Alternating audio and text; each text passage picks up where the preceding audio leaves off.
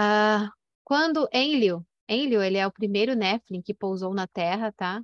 Ele, quando ele veio, ele pousou na água, à procura da consciência mais elevada que tínhamos. Então, lá atrás, quando ele veio, milhões de anos atrás, é, ele veio, né, a, aqui na Terra para pedir autorização, para fazer o processo aqui e tal. Então, na primeira vez que ele veio, ele procurou qual era a consciência mais elevada que nós tínhamos no planeta. E nós tínhamos, inclusive, até hoje, essa é a consciência mais elevada que nós temos no planeta, os golfinhos e as baleias, tá? Os quais ainda permanecem, como eu disse, né, sendo ter, em termos galácticos, tá? A consciência mais elevada que nós temos. E ele pediu permissão para poder garimpar aqui, permitiu permissão para essa consciência mais elevada dos golfinhos, né?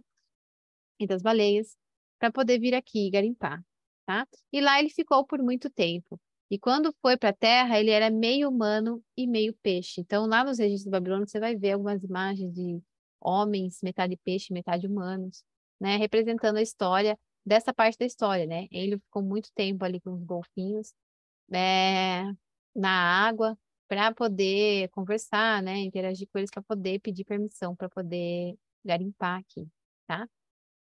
Uh, o terceiro planeta a partir de Sirius B, que alguns chamam de Oceana, é o planeta é um planeta quase inteiramente de água, tá?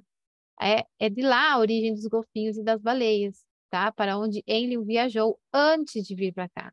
Então ele entrou em contato com os golfinhos de lá desse planeta, né? Os golfinhos sirianos, para receber a sua bênção, e aí só então eles vieram para cá, ele veio para cá, tá? De acordo com a história suméria, foram sete mulheres Néflins que passaram por esse processo, dando à luz a sete seres humanos de uma vez, tá? Todos os seres humanos que é, elas deram à luz, eles eram estéreis, ou seja, eles não podiam se reproduzir.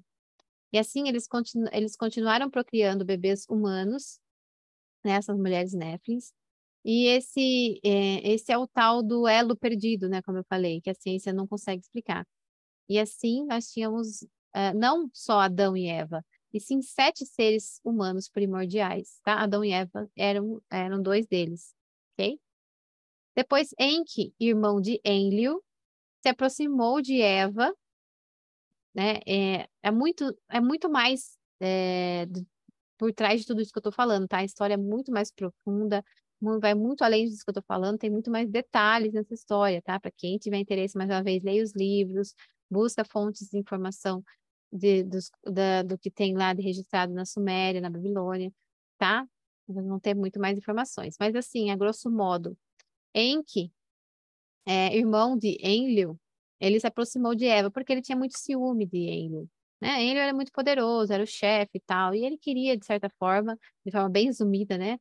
é, a história, é, ser tão poderoso quanto, vamos dizer assim, ou se vingar de Enlil, né? Ele se aproximou de Eva, que era uma dessas sete seres humanos primordiais, né? Os primeiros, e por uma disputa de poder com seu irmão, ele convenceu ela a comer o fruto proibido de uma árvore que dava poderes, uh, como os dos Néflins, ou seja, se ela comesse daquele fruto proibido, ela poderia, ela ganharia poderes como os Néflins tinham, tá? Da mesma forma, e inclusive procriar, tá? Então ele convenceu ela a fazer isso, assim, só para pirraçar o irmão mesmo. É... E assim ela tornou-se fértil, né? Então, junto com Adão, com quem ela comeu o fruto, né? Ela e Adão foram lá comeram o fruto. Uh, como vocês já sabem, toda essa história é contada com muito mais detalhes como eu falei, né, nas tabuletas sumérias. E daqui por diante a história já mistura um pouquinho com os registros da Suméria com a Bíblia, tá? É uma mistura disso daí, ok? Então criou-se dois tipos de nós. Um que podia gerar filhos, embora monitorados, né? Porque uma vez já feito, ele não tinha muito o que fazer, ele só o que ele tinha para fazer é monitorar, né? Para que aquilo não se alastrasse. E outro que não, né? E que, e que permaneceu como escravo até cerca de 20 mil anos atrás, mais ou menos, tá? Assim, confirmam cientistas que encontraram restos dessas pessoas em minas do local, tá? Então, foi encontrado mesmo restos é, de seres humanos em minas na região, né? Onde os babilônios contam que aconteceu isso. A qual posteriormente foi completamente eliminada no Grande Dilúvio, tá? Aproximadamente 12,5 mil anos atrás, tá? Então, essa, esses é, seres humanos aí inférteis, né? Primordiais e inférteis que os Néfilim criaram, eles acabaram sendo extintos pelo dilúvio, quando houve o dilúvio.